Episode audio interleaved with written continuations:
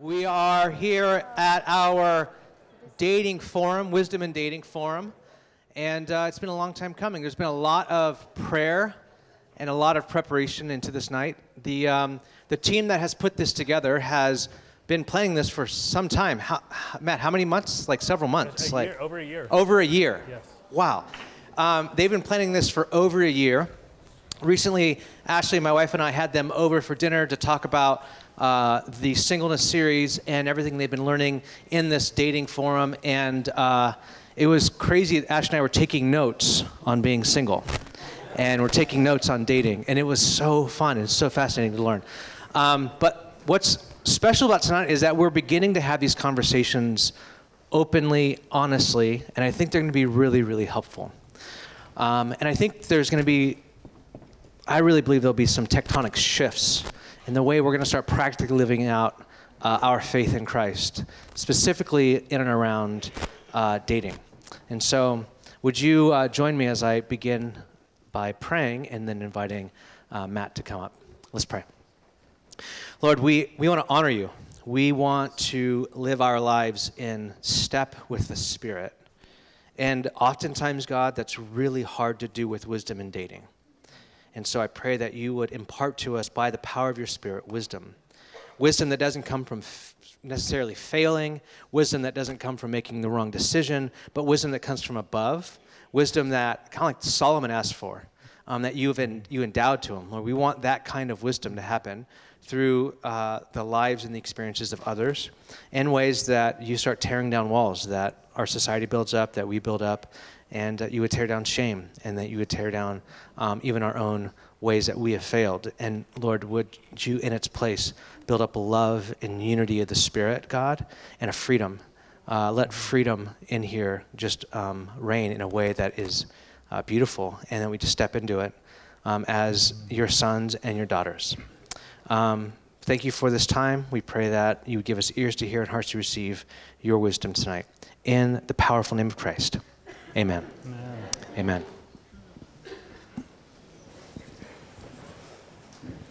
Thanks, Dave. You're welcome. yeah, perfect. Nailed it. Love it. Well, welcome everybody. Um, my name is Matt Barrios. I work here at the church. I'm uh, the leadership training and development minister, and it's my joy and my privilege to get to, uh, yeah, just minister to, uh, I think, uh, an area, an aspect of our lives that uh, I think people have been wanting some ministering to for a while, right? I feel like it's in basically every other conversation that I have is like, hey, can we talk about dating now? Like, in as a Christian, what does that mean? What does that look like? So, um, yeah, so we're going to get to that. We're going to get to some teaching. This is going to be like a multifaceted evening for tonight. Like, the reason why we called it a forum is because uh, this isn't our normal lecture format that we typically have uh, on these Monday nights. Uh, so it won't all be me monologuing. You're welcome for that. uh, it will instead be, uh, yeah, just like a variety of experiences for us to walk through. So um, some teaching, some interaction with one another, some prayer, all of that kind of stuff. So it's going to be a good night. And uh, I just want to pay honor to uh, some of the crew that has been putting this together. They, you're going to see them throughout the night, but um, Sharon O, Jeannie Chen, uh, Stephen Headland, uh, Moses Ike, Brooke Bizrat, uh, Chelsea Galt, just thank you all so much. Honor to you guys for just helping put tonight together. And um, yeah, many others who have been wonderful conversation partners in this.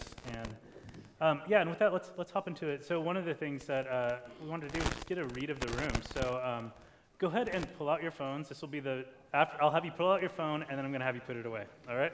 So, but first, you get to pull it out. Um, and we're going to do a little bit of an interactive survey where you're going to be able to see the uh, results on the screen behind me. Um, so first of all, go to, uh, there it is, menti.com, M-E-N-T-I.com. And then you can use this, quote, uh, this code 129151. I just ask for everybody in the room to do this if you have a phone that's capable of doing this, all right? So, or, or pull up a laptop even if you want. So, oh, hey, we've already got some responses. Excellent. Oh, it's live. So we're getting a read on, uh, first of all, just what's the gender in this room. Just kind of curious, like, This is interesting. There's some, there's some Wi-Fi struggles. All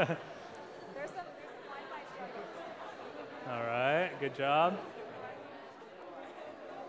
It's so fun to watch it tick one person by one person.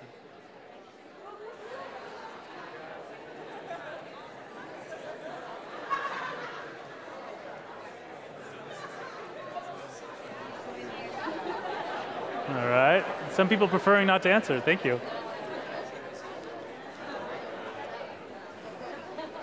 All right. Love it. So I'm guessing there's probably like probably like 350 or so people in this room right now. So we'll just wait one sec as all the uh, all the people are being accounted for.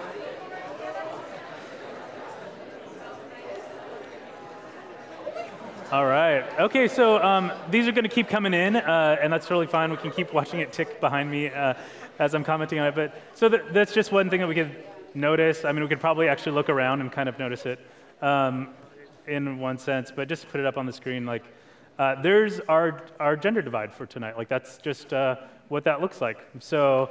Um, and uh, yeah, and so we can acknowledge that. That's just some of what's going on um, in our churches. There's um, uh, I think this is actually kind of keeping with some of the all church data that we have taken before, which is uh, that there's uh, more women than men uh, who are single in our church.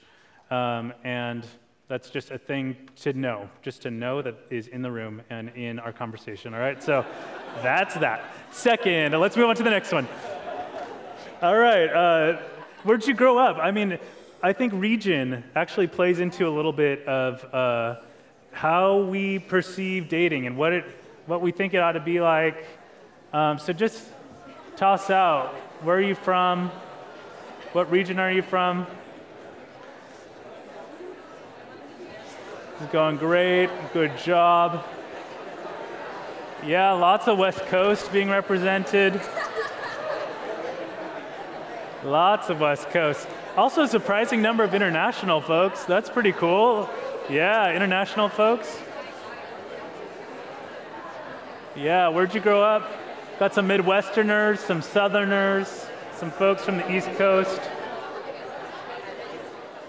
Again, we're doing this because we want to acknowledge that uh, for lots of us, how we, uh, how we learn to date was formed according to a geographic region, it turns out. Like, that plays into it.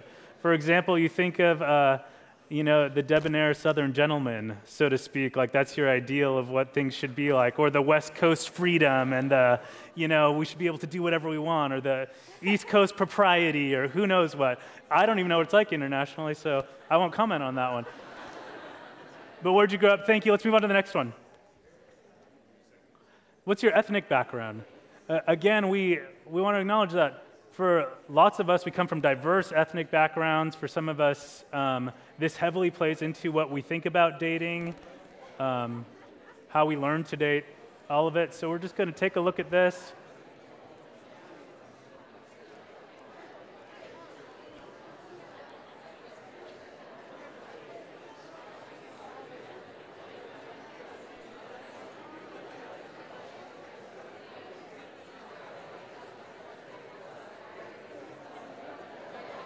All right. Cool. So there's a picture of uh, you know the ethnic demographics in this room. Um, so predominantly uh, white, Caucasian, or Asian. Um, so that's uh, you know, and also a Hispanic population. Um, you know, my two plus races, ethnicities. That's like me. So shout out to those folks. And um, yeah, and again, this for some of us, this is a, a, a, felt experience of what's going on in dating is like my ethnicity strongly affects my experience in dating. So let's just acknowledge that is that's part of this conversation. All right, so let's move on to the next one. Uh, which best describes you? So this is kind of gauging out like uh, what has been your experience with dating. We've got some engaged and married folks in here in an exclusive relationship, single and open to are actively dating. Uh, single and not open to dating? Oh, yeah.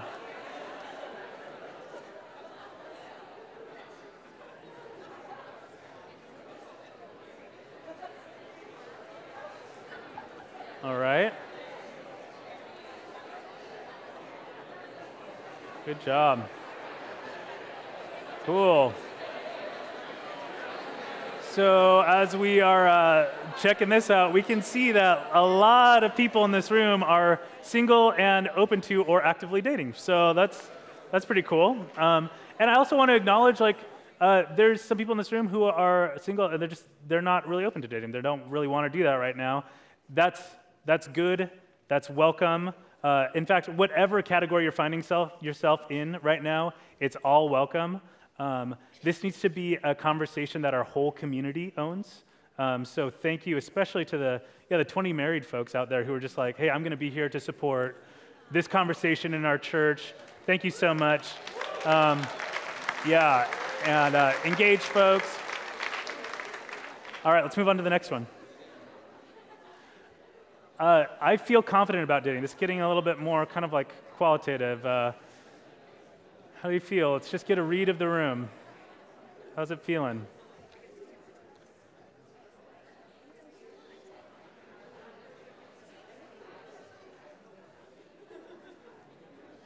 All right.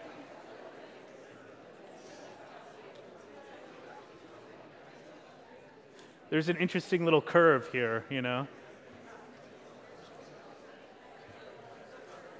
All right. Well, this one looks right down the middle. I, I guess um, we should have removed the neutral option. so force you guys to say one or the other. But our, how we feel about dating, how confident we feel about it, uh, some of that has to do with how, how much experience we feel like we have, how much we feel like we understand how it works, um, uh, how, how many times we've um, tried and had to be resilient and get back up again after things fell apart. You know, I mean, all of these uh, play into our sense of confidence about dating. So I think, I, I, guess with the number right down the middle, it means we're all in good company. All right, so let's move on to the next one. When was your most recent date? Within the last month? One to six months? Six months to a year? Over a year? Never?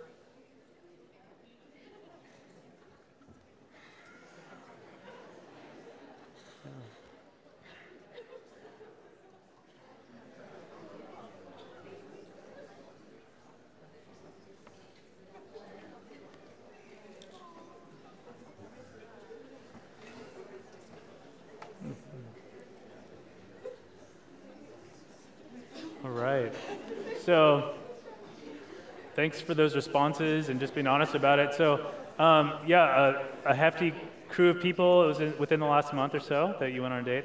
Um, and I also just want to acknowledge that, um, you know, some people have never been on a date, and you're welcome in this space. Like that's that's okay. And I also want to say, like, you're not alone. We care about you. In fact, some other people in that crew and um, people who it's been over a year since he did it.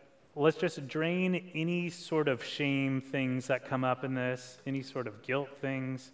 That's not the voice of the Lord. This is all. This is just how it is. This is just. We can just look at all this neutrally. Um, let's move on to the next one. What is your experience with dating and the church? And select all that applies. So I grew up in the church and was taught courtship. Uh, dating was encouraged in my church through social events. I've only dated non Christians in my past. My church never talked about dating. Just select all that apply.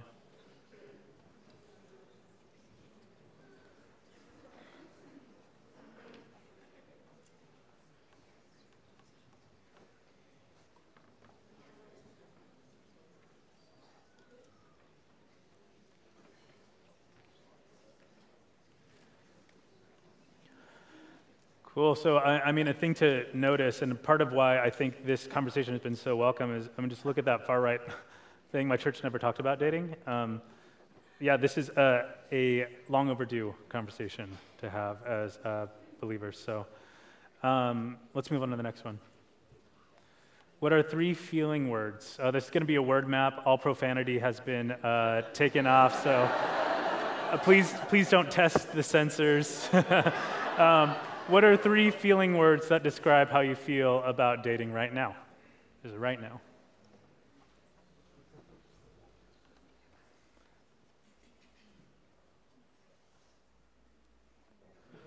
Oh. Yeah. Yeah, frustrated, anxious, uncomfortable, hopeful, excited, nervous, scared, fun impatient, annoyed, tired, ready, sad, silly, overwhelming, over it, doubtful, scarcity, tricky, meh, discouraged, optimistic, apathetic, insecure, worried, unsure. Yeah, this keeps growing.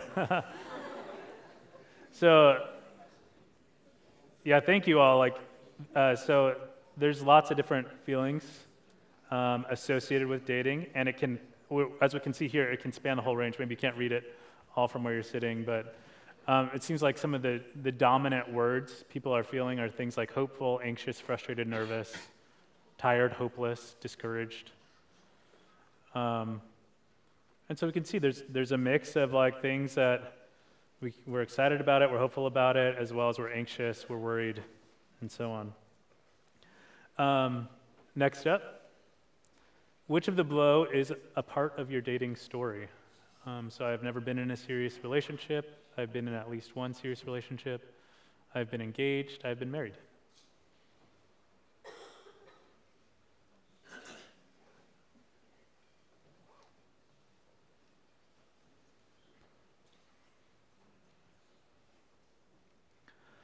Cool. So, um, yeah, the, a significant, you know, kind of max uh, the highest level is that I have been in a, at least one serious relationship. Uh, coming up next is I've never been in a serious relationship, and uh, people who have been married in this room, people have been engaged. Um, so, yeah, there's a, an interesting mix. Uh, most people have been in a serious relationship, looks like. Let's go on to the next. Um, I'm open and honest with my community about my dating experiences, even difficult ones. Yes or no?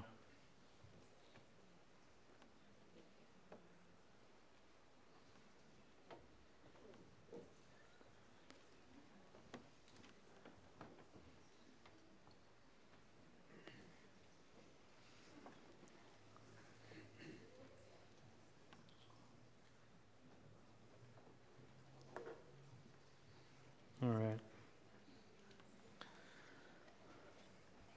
So, um, yeah, this is an interesting one, I think. I, uh, this is acknowledging that our community life is a significant part of our dating life. Uh, there's a reason that we're having this conversation about dating in our church's year of authentic community. Uh, authentic communities are open about their dating experiences. And so we can just acknowledge that for um, uh, the majority in this room, they are open and honest about that, and for some, you're not, right? Um, so let's go on to the next. I feel like my community is invested in my dating life. Yes or no?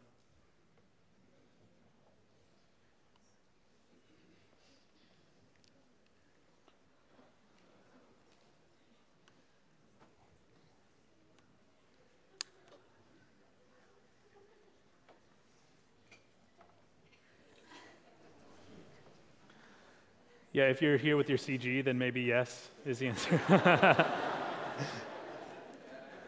but, you know, maybe you don't feel that way, so that's all right. Um, so, um, one, one reason I just want to name that we're doing this is one to get a read in the room of just what, what this, what's going on in our church right now. But a second is to, uh, that we could all build empathy a little bit with one another and realize like none of, the, none of us are in this alone.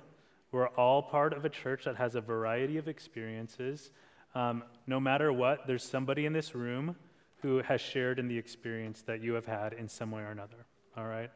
So, first of all, just to set that up as like, um, to initially just break down the spirit of isolation that exists around dating. Um, we're in this together. We're experiencing these things similarly, right? And um, sometimes it's about making that connection with that person who you can trek through it alongside. Um, that's really important, okay? Um, is there another one? Yes, all right. Um, I see the way that my faith in Jesus shifts, for, uh, shifts or informs the way I date.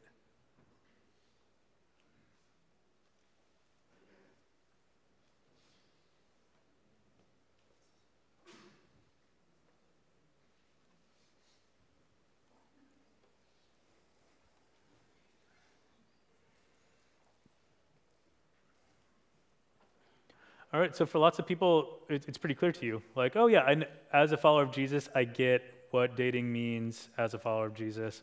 For others, it's less clear. All right? Um, and next one.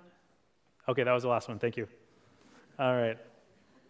Um, so, again, why, why would we start off this way? First of all, it's, uh, it's because all of us carry a story and set of experiences and a come from when it comes to dating. All right? There's no person who doesn't have this, right? It's based off of our experiences, based off the things that we've learned. Some of those are regional, some are uh, part of our race or ethnic, ethnic background. Some of those things are about our religious convictions, all of it. It's all on the table. And, um, and, and also, nobody's alone in this. Uh, we have a couple big hopes for tonight. Um, as we said, this is part of our year of authentic community. It's important that we have a conversation about dating and get some direction about something that is uh, kind of on the tip of everybody's tongue, actually, uh, uh, when it comes to community life. Um, I think a lot of people are invested in this conversation on an ongoing basis because it's a place where we experience a lot of need for help. Um, we might feel alone in it. We might want uh, some help from the Lord. We want people to pray through it with all of that. And our hope for tonight is that um, by, by meeting here tonight, we could be developing a compelling vision for what dating looks like in Christian community. Um, and some of that looks like undoing some things, all right? Um, it looks like undoing the, um, the, uh, the default patterns that are existing in our world, things like an extreme individualism and autonomy, right? This is my thing in my life. This is my this is for me to figure out on my own. I got to lone wolf this. That's it, right? Some of it's going to be undoing some like strong individualism. The other part, uh, which we've been talking about a lot over um, in, during our sexuality series, is uh, the importance of undoing uh, romanticism as an ideology that has like thoroughly affected us uh, in our Disneyfied world, right? Like. Um, we all have this story. We are, we are all raised with stories of the foundational, like, the fundamental pursuit in life is a romantic partner, and that's what I gotta find. Nothing else really matters unless I find that, right? Um, and uh, that's just a falsity, right? So we're gonna be undoing some of these things, okay? Another thing that we're hoping for is that we're hoping that we leave tonight encouraged by God and one another and more invested in loving and honoring God and others in how we date. Um, so I hope tonight, like at the end of it, you're just like so encouraged, like heart level encouraged. That's I. That is what our team has been praying for. Uh, that's what we've been building up to for this last year, literally this last year. Um, and we're going to go through like a series of steps. We're going to do some teaching. We're going to have a panel. We're going to have some prayer time. Uh, all of it geared toward this end that you would be encouraged, that you would uh, be, feel more free to be loving and honoring to God and others in how you date. Um, so let me uh, be vulnerable with you real quick and just say um, there's some challenges even for me to talk about dating. Um, uh, well, first one, uh, this isn't on my list, but I'll just say it now because it's coming to mind. Uh, first is that uh, I, I'm a recently married man, and uh, which, you know, I'm so grateful for that. My wife's the best, and I'm so thankful for that. And um, and uh, I became extremely invested in the topic of dating as a Christian uh, while I was still figuring it out. And I, I just needed to be invested in this because I was like, I need help. I need help bad. Like, I don't get this. I don't know how it works. Um, I need wisdom in this. And so I gave my life to the pursuit of wisdom around dating. And so now you all get to uh, reap the benefits of that, I guess. Um, uh, and I, I acknowledge that, um, yeah, just as a married man, I think um, that has shifted my perspective in some ways. So I think I still have pretty high proximity to what it. It's not like you get married then you forget what it's like to be single, you know. So, um, yeah, so I still have high proximity to this, and I'm invested in these conversations with these people that I deeply care about, and I walk through these things with on a regular basis. And also, this isn't my day to day figuring out how to date as a single person. And yet, I also date my wife still, so all this still applies to her. So, Um, yeah, she, I'm sure she likes that. Uh, so, um, some things that make it challenging to talk about dating um, is one that uh, people redirect to other topics. Um, what do I mean by this? Uh, let me just put up a quick slide. Um, so there's like aspects of the single life. There's lots of things. There's work, there's community, family, hobbies, dating, friends, etc., and miscellaneous. I couldn't think of two things, so I just. so just fill in the rest, okay? Um, so um, the there, there's lots of there's lots of parts of, uh, of single life, right? And um, there's many that aren't aren't listed, and I left two slices of the pie for it. Um, so uh, I just want to put on the table first and foremost. Um, we're we're currently in this singleness in the kingdom of God series at our church, and part of what we have been talking about is um, how like singleness in in God's kingdom is a good option for life. In fact, it's considered even like a higher way, a way to focus on the things of God, things of God's kingdom, to not be divided in that way. And, um, and I just want to put on the table before anything, uh, you don't need to date. Like, if, if you don't want to, you don't need to at all, actually. Uh, it's actually a compl- 100% legitimate option. If you're like, no, I actually want to be single and I like it, and it's that simple. Um, so, that as just an upfront thing. Um, this is not some sort of expectation that you need to be dating. That is not at all on this, on, on tonight. Um, and yet, uh, the point I was going to make about this is uh, we often redirect to other topics when we talk about dating. So uh, if, if, you're just like, hey, I want to talk about um, dating as a Christian, and then people are just like, yeah, but how's your relationship with God, though? You know? Um, oh, I, I'm needing help, like figuring out how to date as a Christian. Like, yeah, but how about your work life, right? Like, I think there's there's a slipperiness to talking about dating directly um, that has existed kind of in the ether of these conversations and I just wanted to highlight this is our focus tonight, is talking about dating. So if we're, uh, you know, wisdom in dating, that's the focus of tonight. Um, so if you're wondering, like, how come we're not talking about singleness? How come we're not talking about, like, we might slightly touch on those things, but that's not going to be our focus, right? It's about dating. The second thing that makes uh, a conversation about dating a little bit difficult is that uh, people want to hyper nuance the topic. Okay, so there's like endless ways to slice the conversation around dating. In fact, let's go to this next piece. So, if that's our focus on dating, we could talk about dating and faith and fun and gender and city life and texts and apps and social status and mental health and friendship and race and communication and finances, sex, work, family, pride, porn, community, marriage, baggage, power, expectations, the Holy Spirit, or age. And uh, this isn't the whole list, actually. We could get into so many subtopics about dating. Um, and we are going to touch on some of these tonight, but uh, as you look at this list, I want you just to kind of take mental note of like what would be your favorite uh, to talk about. Um, and I just want to say, hey, we might touch on it some, and we may, that may not be the focus of our conversation tonight. All right, so just to acknowledge that, okay? Um, the third reason that, uh, and this is the most obvious reason that I think it can be difficult to talk about dating as Christians, is that the Bible is not direct about how to date.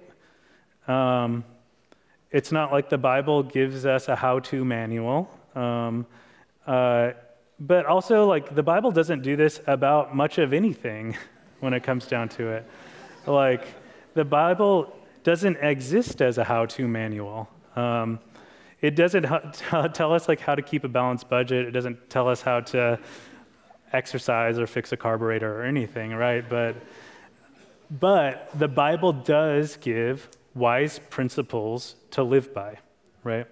So though the Bible doesn't give us uh, direct instructions uh, about dating, there is wisdom that we can garner from God's word.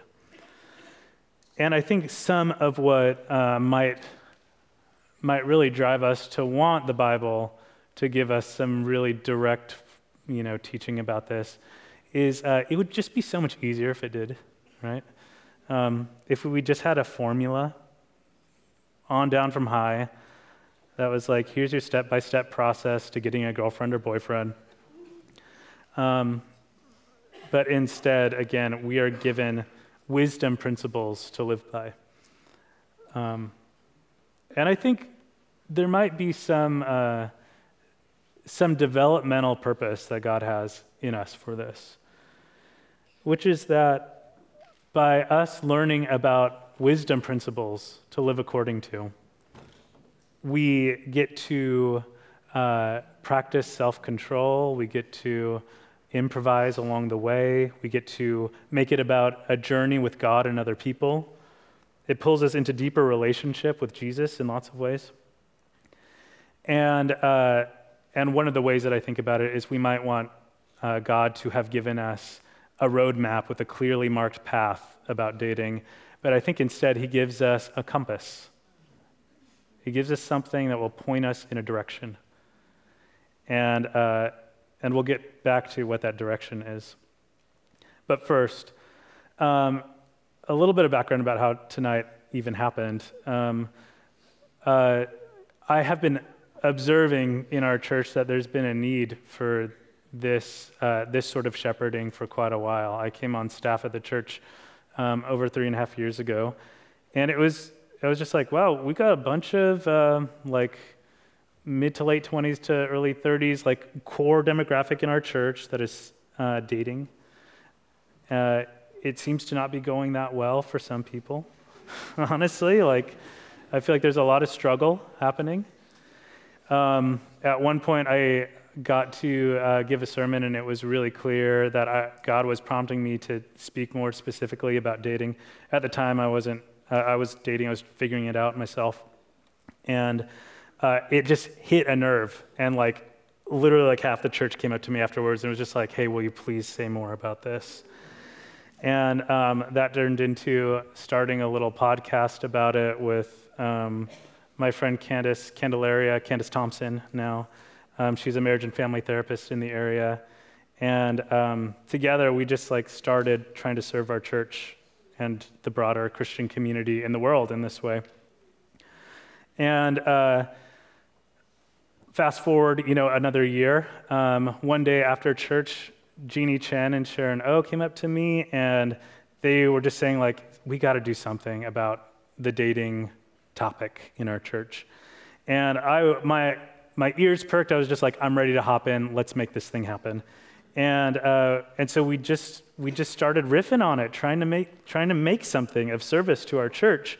And it started with some living room conversations, building some content for it. Then it turned into um, some larger workshops that um, some leaders in our church have been able to go through. And what we have tonight is a um, is basically a version of that workshop adapted to a larger format, which you're all in right now. Um, so that catches us up to speed. Um, and here's some of the things that we've found so far over the last um, year of hosting these little uh, little conversations, workshops. First of all, we realize that uh, we need to double down on the pursuit of wisdom when it comes to dating. Um, we need to be lovers of wisdom. Uh, and that involves being listening people, uh, people who are hearing one another's experience, hearing one another's stories, uh, wanting to learn from them, and always looking to the way that the Bible can illuminate our path when it comes to dating. And here's some of the big themes that broke out, uh, broke out of our, our workshops. So, one of the questions that we asked was What do you think is, uh, is broken in our culture of dating? And some of the big themes, um, I'll walk through them with you. First was that we're navigating a church culture and a broader culture at the same time. Uh, Dave spoke to this so well a few weeks ago about singleness.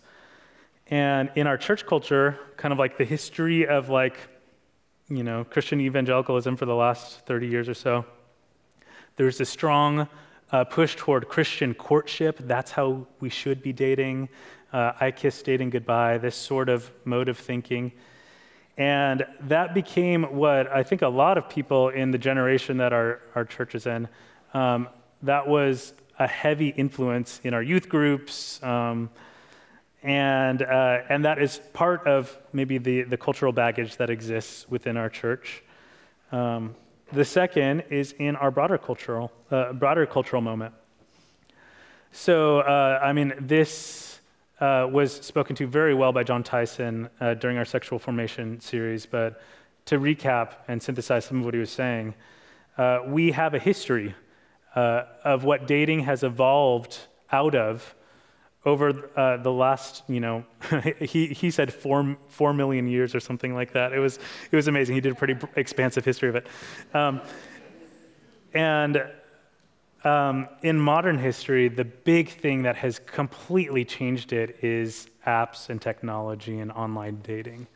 Uh, we're in the middle of trying to figure out how you know, like if this is even a helpful thing for dating or not actually i think we're in a, a, we're in the middle of a like worldwide test of this is actually effective like we're, we're we are the market research specimen uh, of all of these companies and uh, is it actually helpful i think that's that's one of the questions and um, jon tyson said that even just the concept though of dating that's not how it always was. Um, he says that in 1914, that was the first time the word dating was published.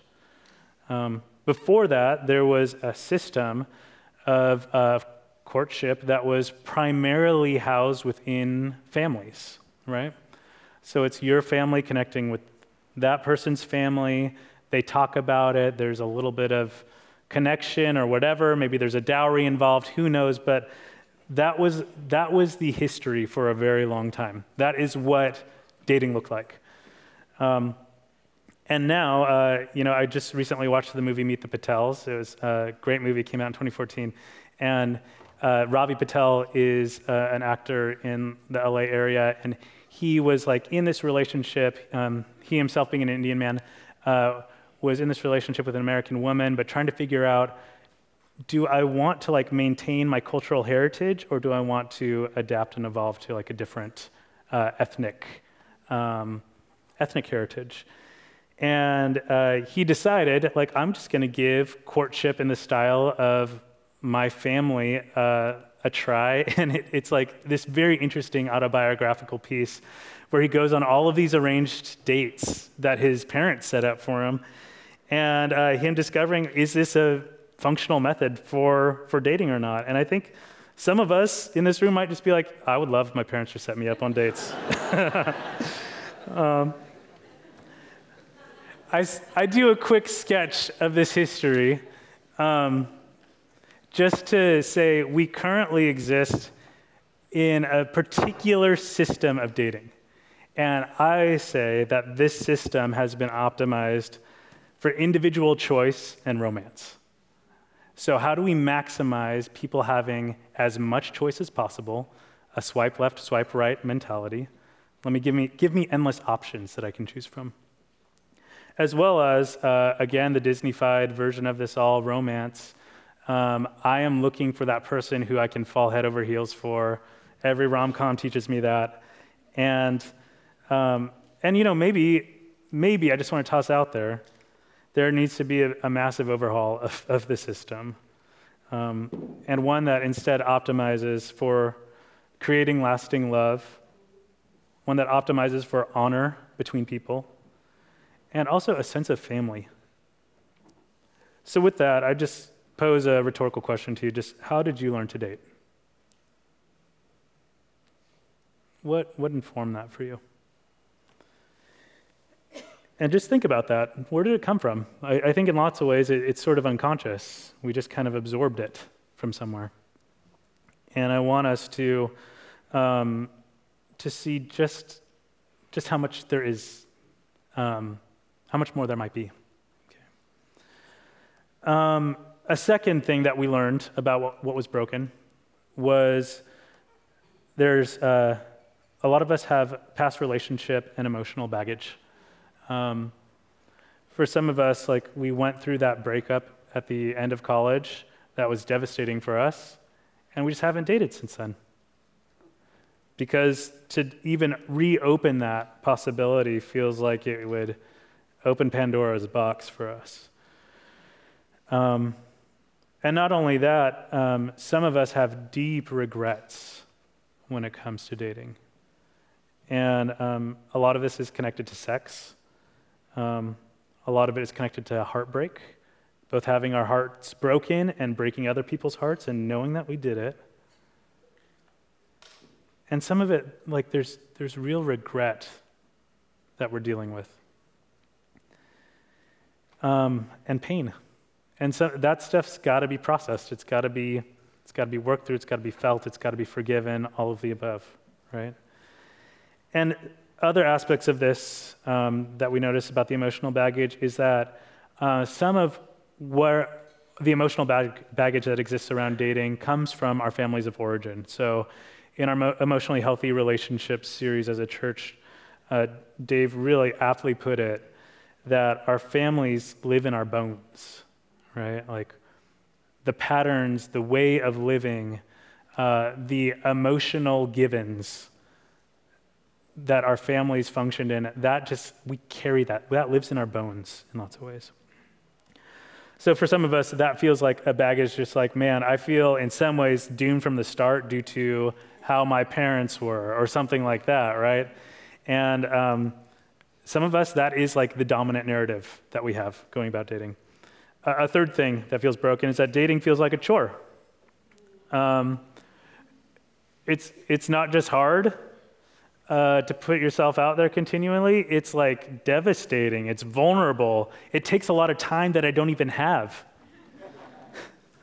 uh, I mean, like, uh, you have to like send Google Calendar invites for your date, right? Like, and you have to set it for 45 minutes for drinks after work because that's the only time you have between all of your other obligations. And so, um, you know, in that way, just culturally, it's rigged to be a task for us to deal with. Um, it's rigged to be a chore. A fourth thing that feels like it might be broken uh, has to do with the topics of idealism and expectations. Um, so, again, inherited from the Disneyfication of our universe, uh, idealism. This is how it's supposed to be. Someday my prince or princess will come. And that has not only become uh, something that has sculpted our imaginations and captured our fancies, it has become the expectation that we have on the world around us. And so that means uh, if guys aren't being a certain way, well, something's wrong with them. If women aren't being a certain way, something's wrong with them, right? Because there's so many deeply held expectations or ideals uh, that, in lots of ways, are inflexible in our minds, uh, they become points of judgment. And so many of these things, so many go completely unspoken. These are unspoken shoulds that we operate in and as somebody uh, I know put it, we're just shooting all over one another, all right? Tons of shoulds constantly. You should be this way, you should be that way. Dating should be this way. Um, and I, am not saying all those shoulds are wrong, actually. I think maybe some of them might be completely accurate. Um, but the thing that we're not discerning is how many of those shoulds are actually biblical or not. All right? Um, and not only that, so um, one of the things that we talked about in emotionally healthy relationships is the importance of not mind reading, but uh, community, uh, setting expectations, being in agreement with one another, right? Like the things that we can appropriately expect of one another are the things that we have talked about and agreed to with one another. Uh, and I think as people of faith, also things that are in the scriptures, right? Things that are biblical, that are like in this book that we have all signed on to as like, hey, this is our standard for life, right? But again, uh, part of the uh, part of the difficulty in this situation is that a lot of these shoulds um, are, are not necessarily biblical, right? Instead, they're rooted in a sense of self protection, uh, a sense of control, possibly of others. Um, and some of it is, is just, I, I, get it. I'm not, I'm not blaming, blaming anybody. I totally get it. Like, dating is a vulnerable process. And wouldn't it be nice if we could just con- control it around us, right? Like, um, rather than have to put our hearts on the line in a way that is bold and might actually lead to us hurting. If instead we treat the world with a bunch of shoulds that, um, that we can just kind of have unspoken in our head, it can, be, it can protect us. And I know this isn't the only reason that these shoulds exist, but it, I think it might be one when we're talking about what's broken, all right? We also asked about, like, what's our ideal? You know, if we were in a Christian community that was dating really well, what would we hope that would look like? And the first is exactly that that it would be a supportive community. Um, that friends would be praying for our relationships. They'd be, they'd be dating about, uh, they'd be praying about our dating lives. Um, that they'd be giving referrals of people we might meet. Uh, these are some of the things people said, right? Uh, one phrase that uh, caught on during one of these workshops was the idea of chill matchmaking. Um, and it's chill because not everybody wants to be set up, right? That's just a given fact, right? Not everybody wants to be connected with somebody. And, um, and so you have to have that conversation. But also, chill matchmaking might look like uh, having a whole bunch of people over for dinner and then letting it be what it is, right? giving people opportunities to connect with one another.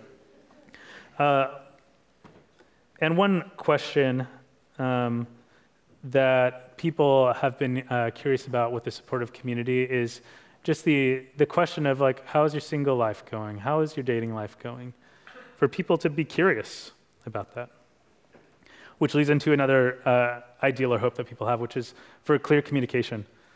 Um, some of the difficulty that exists in dating is that uh, there's a lack of clarity around people's intentions. So, like, was this a date? Um, uh, I mean, the laughter just like shows this is a common experience that we have. Um, what, what, did we actually break up in that conversation?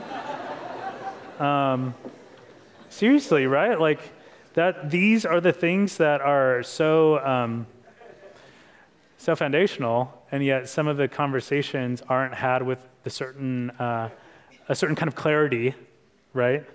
Where both parties are clear on what was communicated, and I'll just say this takes more time than you think it might. All right, it uh, it will uh, a text won't cut it usually. like I don't want to say ever, but um, you need to actually pause and have a conversation with somebody. Clear things up. Say, hey, I would love to take you out. Could I take you on a date next week? You know, these kinds of things, right? Like naming it clearly. Um, it's so funny that I need to say that in some ways. but this is what people are saying like, man, this would be really great. This would be great if this happened in our community, right? there's a lot more clear communication. A third thing is uh, more grace and humility. Um, I think this is directly in contrast to the uh, high judgment zone that exists in the broken way of doing things, but instead, uh, if I could go into a date knowing that this person is going to have a lot of grace towards me, that they're going to be humble as they interact with me, and I get to do the same for them, right?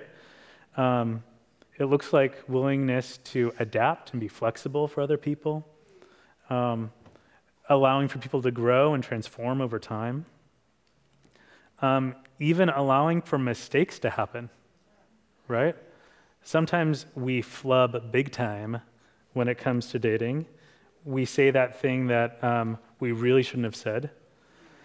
And uh, I think it's really important that grace and forgiveness and humility um, are part of it. And I think a lot of grace looks like an ability to forgive things and let things go. Uh, a caveat to this um, there's some things that have been extremely painful and really hard to let go in our experiences. So, um, this is a process, actually. Um, but this is still the goal. It's a process, but it's still the goal. And the last one uh, what's the ideal? Fun. All right? This is easy enough. Like, I don't feel like I need to explain this, but we want to have fun when we date. It's uh, this shifting it from it feeling like a chore to like, man, this is a joy. This, like, I'm so excited for this. Um, and so here's that was just a little bit of reporting about uh, kind of like what um, what we learned from doing this. Now let's look at what some of the scriptures might uh, one section from the scriptures how it might uh, illuminate our path forward.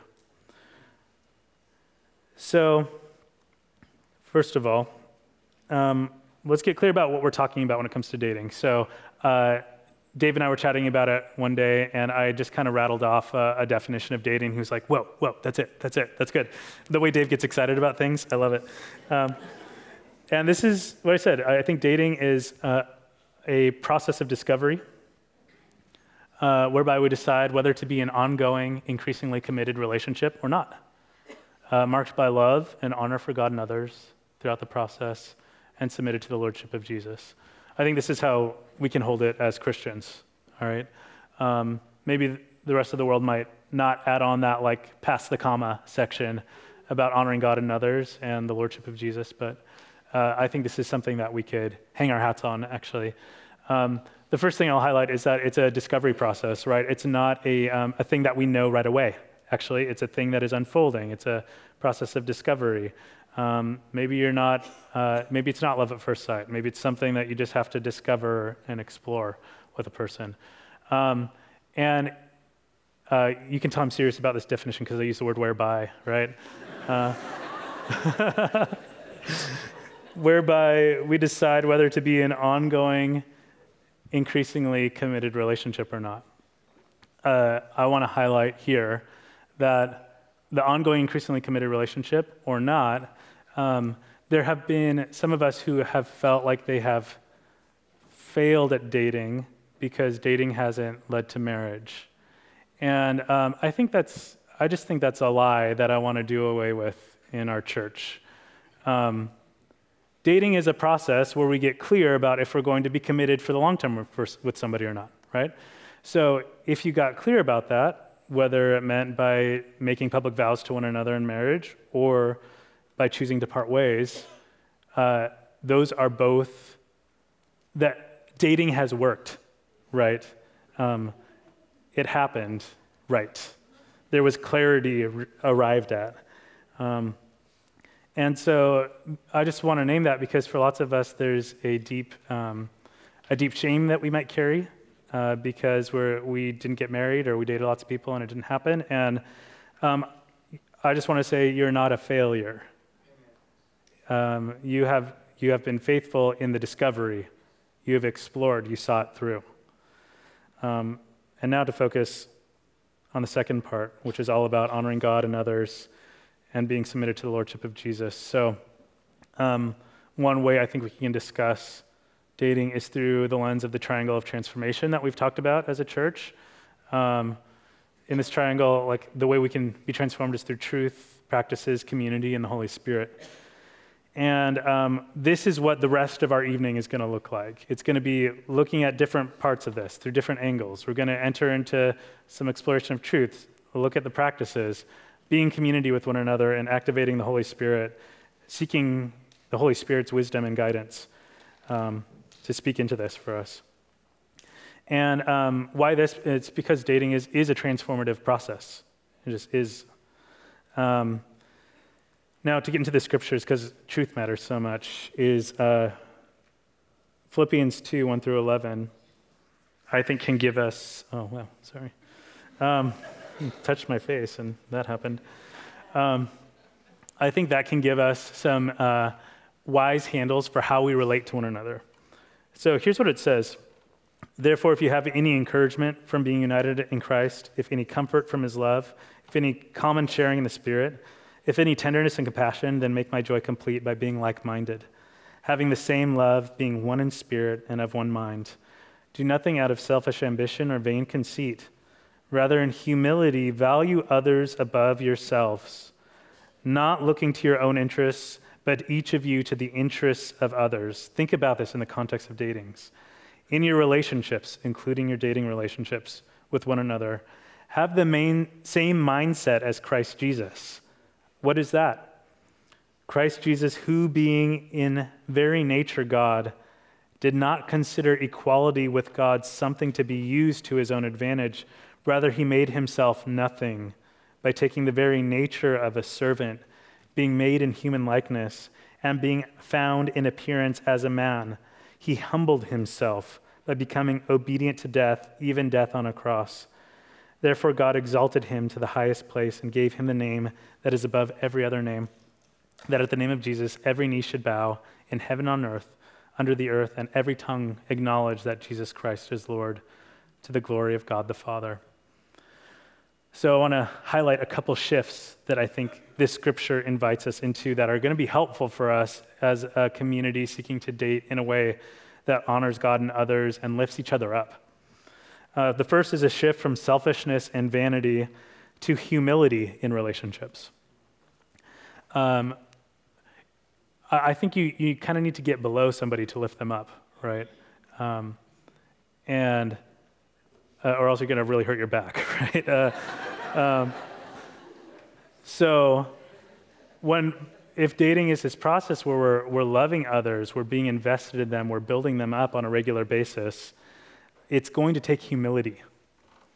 Uh, and humility that is in the mind of Christ. It's that sort of humility that is self emptying and also, um, a big shift that I see in the scripture is a shift from a me centric dating to other centric.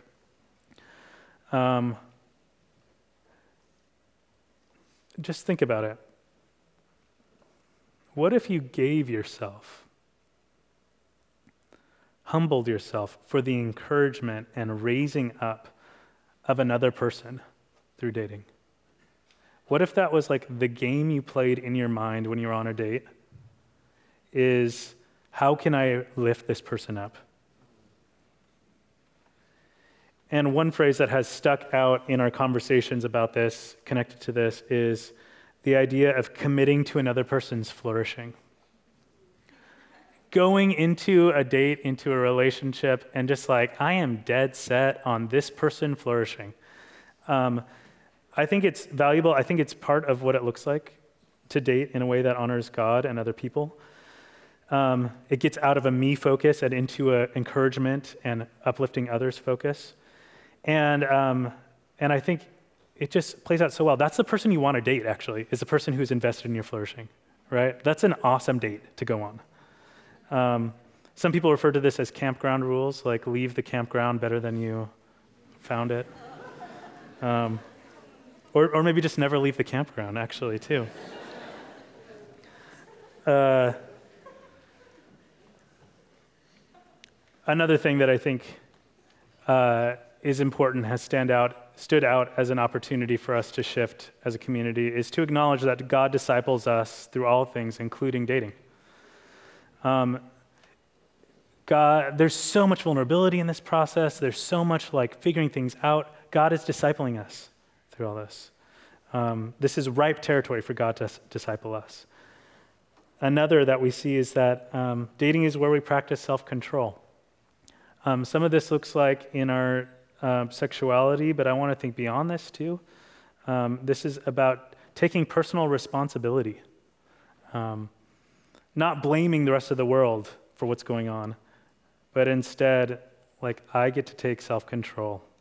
I get to have an influence on this culture, this community. And, um, and the difference between this and other things is I think self control looks like personal responsibility, um, the thing that we can, we can uh, go off course with is when we start practicing others' control, right? Uh, that's the contrast to it. Like, I need to control other people, I need to make them be a certain way. Um, and lastly, I'll finish here before we move on to the next portion, which is uh, we need to be a community of honor and encouragement when it comes to dating. Uh, Romans 12:10 says, "Love one another with brotherly affection." outdo one another in showing honor? What if this is the competition we were in? Like, how can I be more honoring than the next person? What if that was the game that we're playing on a date? Um, and I think dating can actually be a place where we reclaim honor in our culture, uh, especially as Christians. Part of this looks like uh, healing divisions between people, healing divisions between men and women. Uh, what does it look like for people to really honor one another? Healing divisions uh, about uh, status. Um, what does it look like for us to really honor one another no matter what? Uh, healing divisions around race and ethnicity. What does it look like to honor one another no matter what? And uh, this can look like a myriad of things. Um, so, after looking at this scripture, which I think gives us a little bit of a compass uh, to live according to. It is about uh, outdoing one another and showing honor. It is about having the mind of Christ, which is the mind of humility. It is about lifting each other up, letting go of our selfish ambi- ambitions, our vain conceit, being invested in what others are invested in. Um, I think this gives us some direction as a community. Okay, hi. We're really excited um, to share and demonstrate this spiritual activity that's really practical but really powerful. And just to give you guys a heads up, the people that have been involved in the freedom and dating workshops in the past, I think, year and a half or so, yeah. this has been the most impactful part of their experience. So, a little Red Bull to keep you guys alert. Um, for basically the start of it is just our first step is really we're confessing a lie that we believe about ourselves.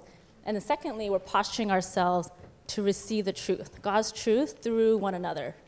Um, and so part of that is going to reflect the truth in Scripture, a verse in Second Corinthians.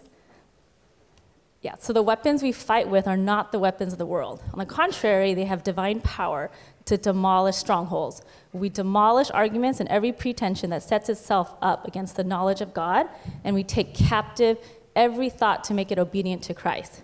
So, especially that last part, just the thoughts that go through our head that just kind of go there. We think they're truth, but a lot of these are lies. And so we're just trying to expose it and really displace that with the truth.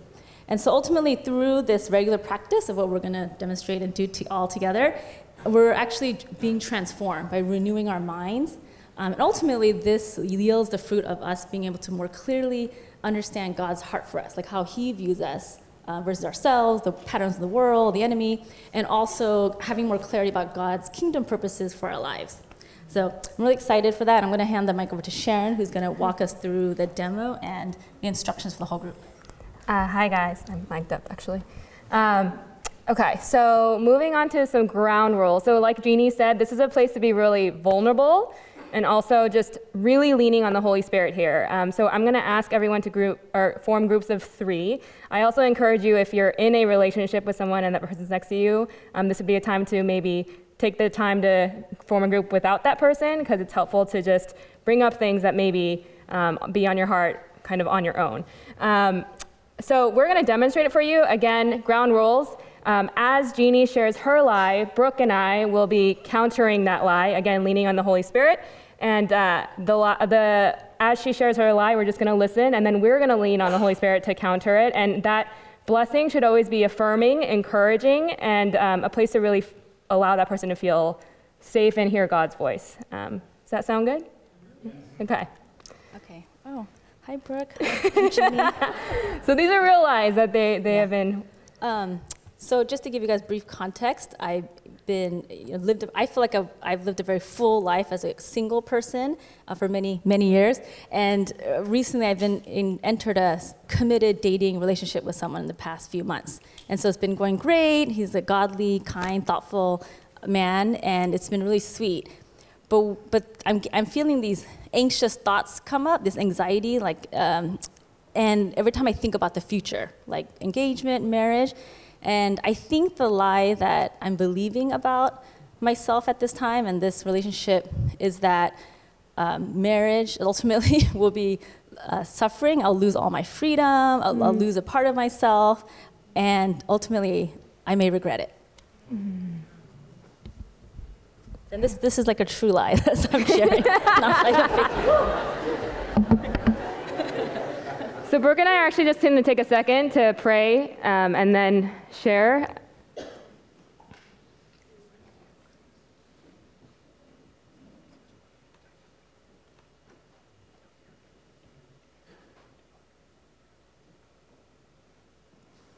Um, the other thing I, I forgot to mention eye contact is very powerful in this space. I know it's uncomfortable, um, but it does really empower that moment. So I encourage eye contact.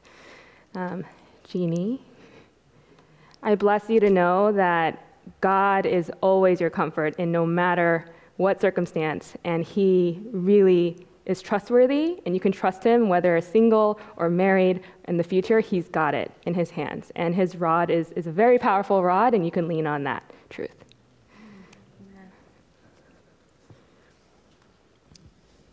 Jeannie, I bless you to know that God's love is perfect and it casts out all fear, and that you can Mm-hmm. trust Him during the season, uh, from going from single to in a dating relationship, and that uh, you can cast all your anxieties on Him.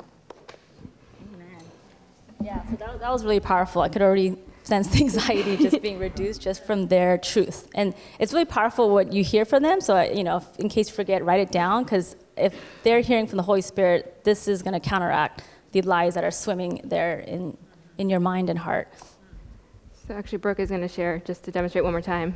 Yeah, so uh, I grew up, uh, I was obese from 8 to like 20 years old. And so I never went to homecoming, never went to prom.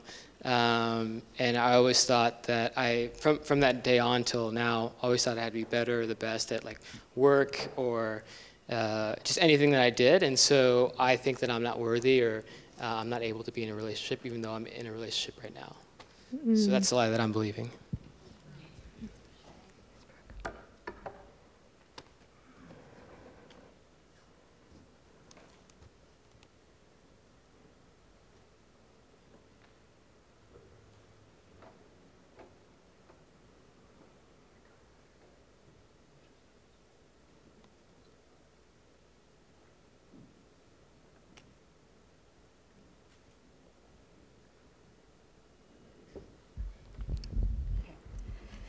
Okay, I bless you, Brooke.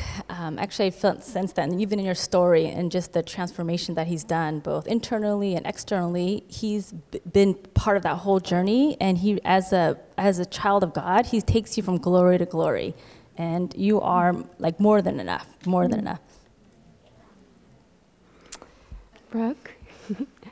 I, uh, I really get this angst of like authority in this space. There are so many people who can relate to this feeling of unworthiness. And I think of Joseph, who suffered through a lot and ultimately was like such a favored son of God. And I just, I just really sense your authority in this area. So I bless you to walk in that authority and not in the fears of the past.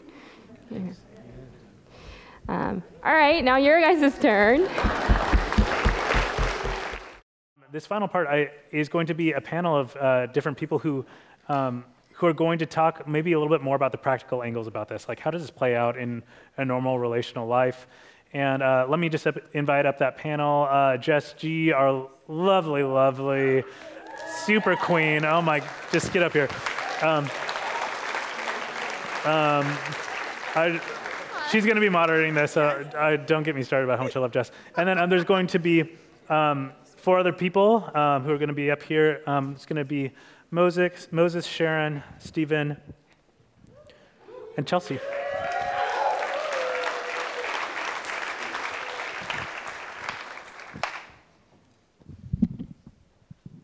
Can't get used to this mic thing. I know it's weird. All right. How are you guys doing? Oh wait, Mike's. Oh, I'm sorry. Yep.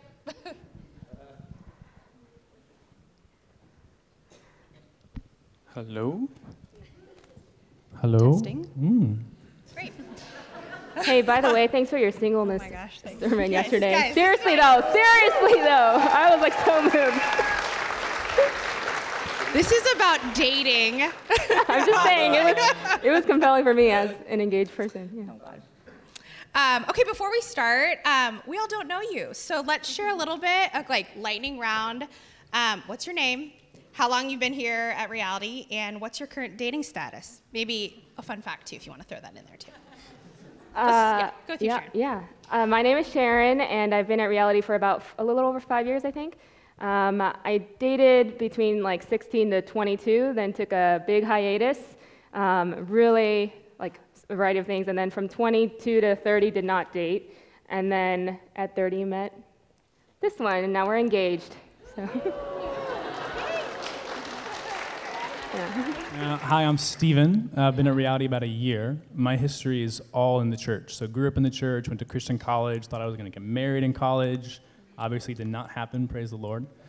Um, and yeah, been at Reality a year. That's it. What's your fun fact? Oh, I'm engaged to her. Okay. That's my Uh, fun fact. I'm Chelsea. I've been at reality for I think six years now. Um, dating history, I grew up in the church as well, but I've done dating in the church as well as outside of the church. And um, fun fact uh, I know sign language. Hi, I'm Moses. Uh, I've been at Reality for six years now. Um, grew up in the church. My dad's a pastor, but um, took some time off as a young man. but I'm all in, and I'm here now. Been a Christian for a long time. Um, so I've dated inside and outside of the church, and we're going to talk about that. Great. So uh, this first question actually is with Steven, for Steven, and all the rest of you guys can chime in. Um, but what are your thoughts on starting out as friends first before dating? Personally, huge fan. Um, Sharon and I actually met my first Sunday at Reality. Um, we became friends really quickly. We were friends for about a year, um, and I started to be attracted to her. Um, and for a long time, it's a long time. I, I was like, do I say something? Do I not? It could ruin our friendship. And I realized I was like, at, at some point, we're going to stop being close friends. Right? At some point, I start dating somebody, she does too. Like we drift apart. We're not going to be this close. So I might as well go for it. Mm, so I would encourage that into the spectrum. Um, I would say if you do say, hey, I have feelings for you, give them some time um, because they may not say it right away or it may surprise them.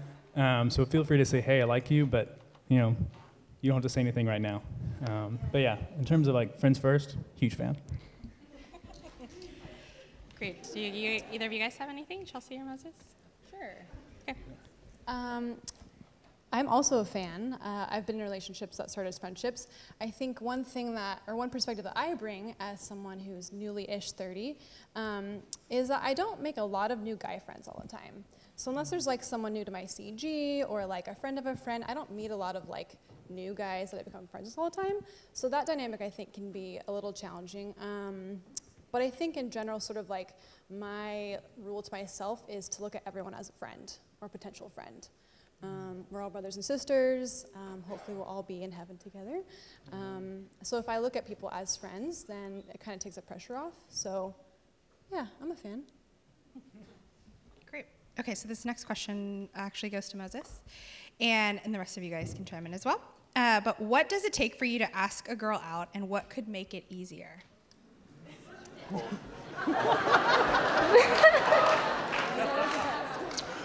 So, um, so You're on the spot, Moses. I'm pretty straightforward, so um, I don't have a problem. So the advice that I've gotten from female friends is that um, they usually, if they are attracted or interested in, in a man, that they don't have to do too much. Um, you don't have to do like this whole song and dance. If they're interested, they'll say yes. If they're not, they'll graciously say no. So what I do is I say, "Are you single?" And if they are, then I ask them out. But But I have heard that different men have different levels of comfort around approaching women that they've never met before, they don't have a relationship with. So, to your question around um, how can women make it easier, I do think that, I think about the times that I have um, asked girls out where they're talking to all their friends and I have to interrupt them or like fight through like a group of girls in order, like just to get her name. And so I know that like shyer guys or guys that aren't used to approaching girls probably wouldn't do that ever. And so if we could just like create this culture where we're talking to people we don't know, um, we're getting to know everyone that we go to church with, I think it would be easier for guys to approach women. Great. Do you guys have anything else? Any of you? Okay. That's great. Uh, this one is for Sharon, actually. And how has race played a role in your dating story? Oh, wow. We just went there. Yeah. Uh, so uh, it's a little bit longer of an answer, but I would say there are two things that I said to Stephen when he shared his feelings for me. The first one was, Do you know that I'm 30? Steven is five and a half years younger than me, and I have a lot of ageism in me. So you can, we can talk about that later if you're curious. Um, the second thing was, do you, do you know that I'm Korean? Like, I, I do not know that. But I think what was happening. yeah, yeah, yeah. On a deeper level, I think once I process that, what's happening within me is my history is I've only dated people of color. Um, dated a Korean and an Ecuadorian guy. I've never dated a white guy. Um, and I think what was rising, or still Steven, uh, what was rising in me was one, truthfully, I think I had a hard time with, I hate admitting this, but like, oh, a white guy would like me? Like, there was a bit of that in me, I think, subconsciously. On the flip side, I also felt like, oh, I'm a sellout. Like, I'm gonna be a sellout if I go towards this. Um, so, I know, really real. Um, and I had to wrestle through that. It took me seven weeks to say yes to a first date, and I have really wrestled through a lot of those things. Um, it also shows up later, it's ongoing. Um, I remember the first time we had a conversation about privilege, and that was like a five hour conversation. And it was tough. It, it's a lot of debate and back and forth. Also, on a practical level, like in premarital, something that came up was, oh, I expect to send cash stipends to my parents. Like that's that's like in my brain already. And he looked at me like I had three heads. He was like, why would you ever do that? And I was like appalled. I've, I've never heard of that before. yeah, and then I was kind of offended because he's like looking at me that way, right? And so I think there's this interesting dynamic when it comes to race. Um, the last thing that I'll say to answer this is at the end of the day, I really had to go back to knowing the truth that my identity is not my race. Um, and I am truly, my truest identity is being the daughter of a king, and um, that king died for me. And so I think every time we have these difficult positions, we are forced to enter into that space, and that's how we walk through it. So, yeah. yeah, yeah. it's real, though. It's real. Yeah. And it's it's very real. Even as we work through through the wedding and different pieces, and there's even just cultural aspects of our families that we have to figure out. Um, like how does how does that happen? Um, the good thing about coming from two different cultures is we can kind of choose the pieces of our culture that we want to bring into the marriage and also put aside the things we don't want to. Um, that if you come from the same culture, you don't have to think about as much. Um, so, like, my, my encouragement would, would be to you is, is asking yourself, like, do I only date people within my race? And if so, just, just why? Just an honest question. Um, and then maybe consider someone that's, that's not in your race. Um, be open to it, is my encouragement. Great, thank you. Well, oh, go ahead. I mean, I, was, I feel very challenged by that, so thank you, Stephen. Um, most of my dating history has been other white guys. Um, so it's really good for me to hear your guys' story and just even like your challenge to all of us um, really speaks to me too of like, why, why is that? And do I have a certain lens? And how can I take that lens off? And um, is that an area that like I haven't surrendered to God or that I, you know, um, keep tucked in for certain reasons. So, yeah, I thank you guys for sharing that. It's an encouragement. Great. And so this question is for Chelsea. Uh, what does it mean when you say yes to a coffee with someone? Oh, coffee. I feel like coffee is so loaded in Christian community. Like, it's it's not clear. Like we had the slides earlier about clear communication, and I was thinking about this question. Like coffee is not always clear, and part of that is the person asking you to coffee, right? Um, so coffee can be kind of friendly, or it can be really clear if it's for Moses, I guess, that it's a date. Um, yes or no? So for me, yeah, I think there have been variations of how I've um, perceived coffee to be when I've been asked to coffee. Uh, but I think now my sort of stance is if I get asked to coffee and I have the option to say yes or no, um, I like to take the pressure off of it and be like in this posture of this is an opportunity to get to know someone. Like human to human, no matter what the outcome is, whether we date, we stay friends, we just say hi at church, whatever that is. Um, yeah, I have an opportunity to get to know this person. Um, and just to keep it, yeah, light at that and just see where it goes. If I can, add, the one thing I used to, I remember when this happened, pre Steven, I, I, I remember I used to say, it's like not a no from a girl's perspective. Like guy friends would ask me that, what does it mean when a girl says yes to coffee? And I would say, it's just not no. It's like, it's a weird dance Uh, but it's almost like a safe way of being like open, but like curious, but you haven't really won her over yet. I, that's my personal. You're vibing it out. yeah. Uh, this one is actually for Sharon and everyone else. But it says the saying is that, quote, nice guys finish last. And I have often found that to be true. Why do you think that is? Uh, I like. I wish I could talk to the person asking this question because I think nice is such. Like, I'm. I'm curious on what nice means to this person. Um, I will say there. There definitely is truth to that. There is, and I've been that girl, and I'm sure a lot of girls here have been that girl of um, having whatever issues with dad or family of origin or past boyfriends where you're attracted to the wrong type of guy. So the emotionally unavailable, um, and that's definitely broken. And also for the, the guys wondering this, I would say, I would challenge you too, if you're always attracted to that type of girl, I would push back on why that is too, um, because I think it takes two. Um, but to address the question a little bit differently, I would say nice guys, in, in my experience, are great. Passive guys can generally finish last. I don't know if that's the right way to put it.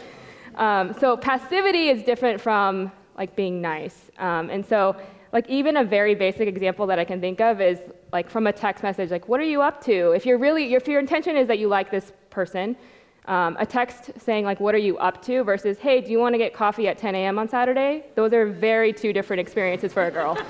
um, and so I would encourage you to kind of step in that. And if you've already done that and that's still a cycle, then I don't know. I'm just I just wonder like what nice means. I guess yeah. I would say, as a guy who tends to be more nice and truly more passive, I have learned a lot how to be Whoa! Sorry. how to be active in my relationship with her. So there's there's times when she's called out, hey, like this is this is passive here, um, and it's an opportunity for me to actually step into that and realize that there's times where I am not leading well, and it's actually an opportunity for me to go, wow, I, I can actually be active here, um, or my tendency is to actually step away is actually an opportunity for me as a guy who tends to be more passive is a call to say, hey, should I be active here? And then to step into that. Um, I'm going to kind of double back a little bit just to also acknowledge that I've been in a bad boy lover recovery for a few years now. um, but the, the cool thing is, is that as I continue my dating journey, um, I'm finding godly characteristics to be more attractive. Uh, so, like, being kind and generous and compassionate and humble, like those are almost like BA. It's, it, it's like a rebellion against um, our secular culture, right, which is very self centered. So um, I think that you can be a nice guy, um, but what does that really mean? Like, are you humble? Are you generous? Are you kind? Those things um, are the positives of being nice. And I think that you can be that whether you're shy or outgoing. Um, and, and I think, too, just acknowledge on the spectrum of personalities, you know, there's like the, the sevens, right, of the Enneagram who are like super outgoing and like gregarious, right? And then there are people who are a little bit more shy. And I think, regardless of your personality type, having confidence and putting yourself out there, no matter what that looks like for you, is really attractive. Yeah, I, I would just say that um, yeah, I think in church communities, nice guys do okay, but um, they tend to do okay. But I would say though that maybe maybe an equivalent, if I could switch that a bit, is that I do think that shy guys do finish last, mm-hmm. and that um, when I do, you know, I listen to my single female friends. It's almost like a non-negotiable for them that if a guy is shy, if he's like maybe nervous about approaching them. If he doesn't take that, that first step, it's like non negotiable. They won't engage and they're not sort of interested in them. And um, I don't know, I don't think it should be that way. I would just encourage folks to maybe sort of step out of that mm. comfort zone. And if guys are shy, maybe give them a chance. Mm. All right, so this question is. Uh, started with Moses and then open to everyone. But is why are men or women so interested in being my friend but never in pursuing a romantic relationship? What has made the difference between being friends and a person to pursue romantically for you? Right. Um, so, I think in general, you know, when people are choosing between whether this is a romantic interest or someone is a friend, it's based on whether they're attracted to them. So, I think often if um, I think something people do is when they're not attracted to someone, they will say, "Oh, let's just be friends." I don't know how often they mean that. Um, I'll definitely say I've definitely asked girls out before, and they're like, "No, like let's be friends though," and I'm like, "Girl, you don't mean that." Like, they, and they didn't. They definitely didn't mean that. Um, but I, I think it's unfortunate though because um, I always call out my CG, the ladies in my CG. Um, if you guys know, if you guys know the ladies in my CG, like they're the most intelligent, independent um, women that I've ever met. Like their friendship has been such a blessing to my life, and um, I care about these ladies so much. And um, it should be that way with everyone in the church, right? And I was definitely that guy that when I first came to church, I'm looking for girls I'm attracted to, period. Like I wasn't trying to make friends and do, do all that. And I mean, it would have been such a loss uh, for me if, if I would have ended up with someone, but I didn't spend time being rooted and cultivating these friendships. So um, I think sometimes single guys, we're selling ourselves short by um, putting our blinders on and only looking for uh, love and not friendship. Yeah. Um, can I ask you a question? Sure. Do you think that attraction can grow? So like maybe you're not initially attracted, but you're like around someone and your friends, and then you find yourself becoming attracted. So I think that happens with women all the time. No, no. It's true. It's true. It's all right. We'll hear you out. We'll hear you out, Moses. Do you know? Do you know we'll what I hear you out. I get it. Do you know what I mean? I'm tracking. but- I'm You tracking know what I mean? with you. Okay, yeah. got it. You know what I mean? But we're men? You know what I mean? So Yes, we're tracking with you. I hear in my anecdotal, you know, evidence that I have that I have heard women say that like, oh, the guy that they're with, they weren't physically attracted to him, but they got to know him. They developed an emotional bond with that person, and now they're deeply in love. I, I don't know how often that happens with guys where um, they're like, you know, she's not my type. I'm not interested in her. But as I got to know her, you know, love developed. I don't know how common that is, but what do you guys think?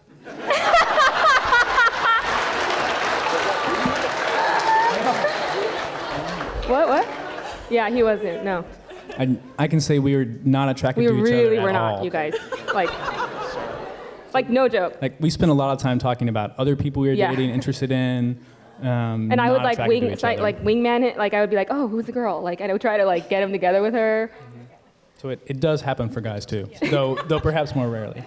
The Sorry. the flip side to the question though, I would say is being a girl during like my single life, uh, I was categorized like the bro or like chummy chummy with a lot of guys in general. Um, I would say though, it's easy to fall into. You have to know your boundaries in general. So if you're falling into a space where you are falling for a person or growing feelings, and it's clear that it's not headed towards that, then just uh, be aware of where your boundaries are and, and have some, you know, guardrails there. And it's okay to step back, even if, you know, you've become really close to that person. It might be wiser for you to st- take a step back. Um, yeah. It's good. I like that you guys just said to be open and clear communication. Those are key. Yeah. Um, let's see. We have just a couple more questions, and this one goes to first starting Stephen and Moses. But how do men feel about strong women? Do they actually like strong women? I would say Sharon is a very strong woman. Um, and, and what I've said before is, is like here in San Francisco, especially, we have a lot of really strong women. Um, you're crushing your career, is killing it, like just, just powerful women. Um, and and the like response is kind of like turn that down a little bit when you date. Like don't kind of like push on that man's toes or like make him feel not manly or whatever. Um, I, I would not encourage that or reiterate that by any means. Um, I would encourage you to let your gentleness be seen. Um, one of the most attractive things I find in Sharon is her gentleness.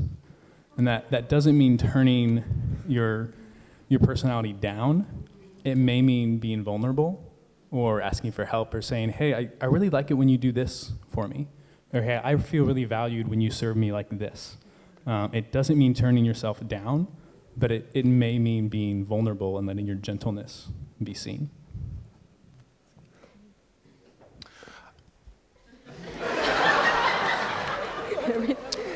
Um, I, I, I love strong women. I, I don't have a problem with it. Um, again, though, based on feedback that I have heard from women that are strong, um,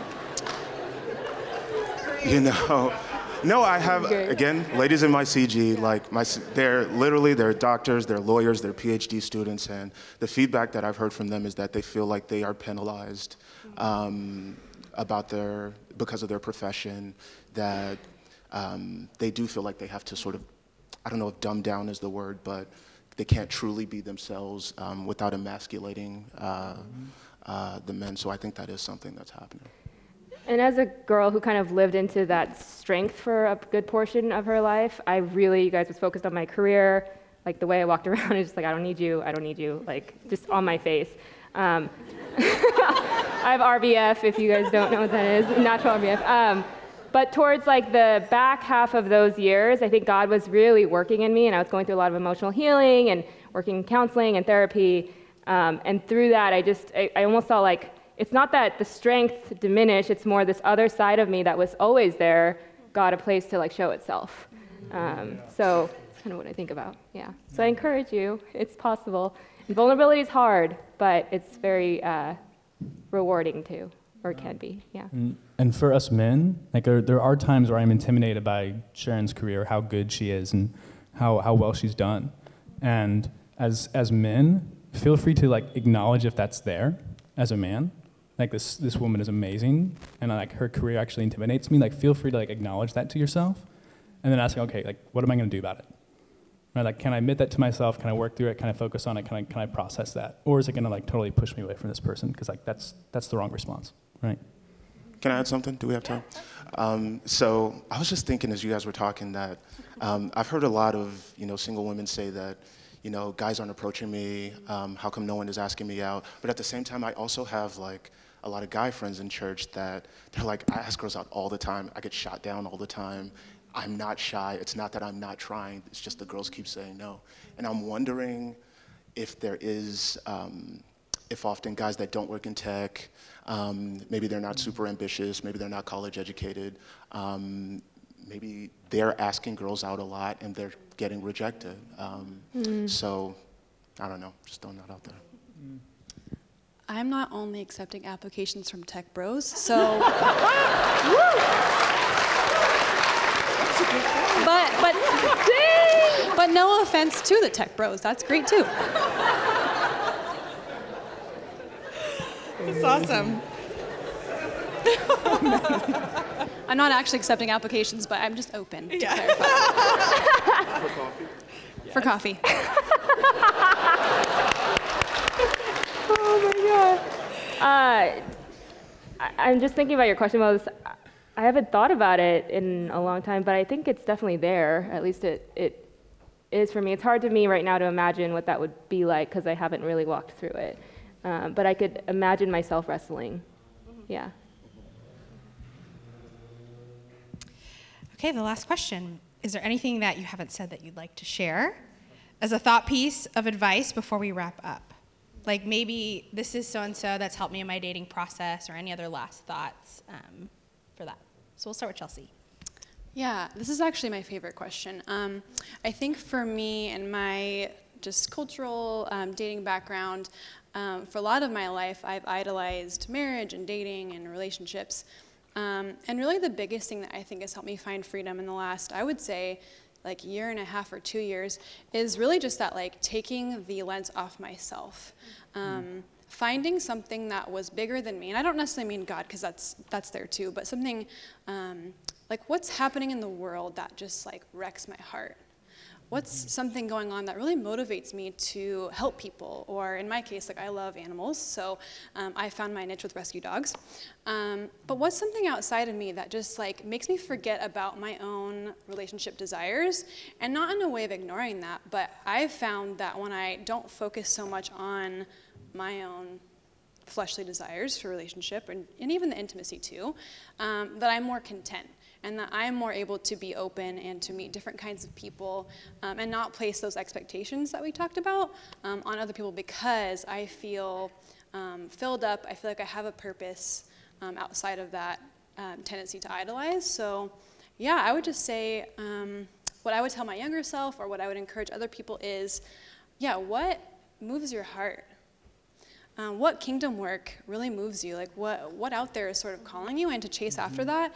And then as you're doing that, like look who's around you. Like look to your left and your right. Like who else is sort of like running this race with me? Um, and I think that you'll find community, whether romantic or not, um, in doing that. So. Anybody else want to add anything? Final thoughts? Sure. Um, I, I, I would say that, I mean, if you're single, I love that um, we spent so much time doing family of origin work this year. Um, I think that's so essential to um, understanding, like, where does your perspective on, on marriage, on women, on dating, where it comes from.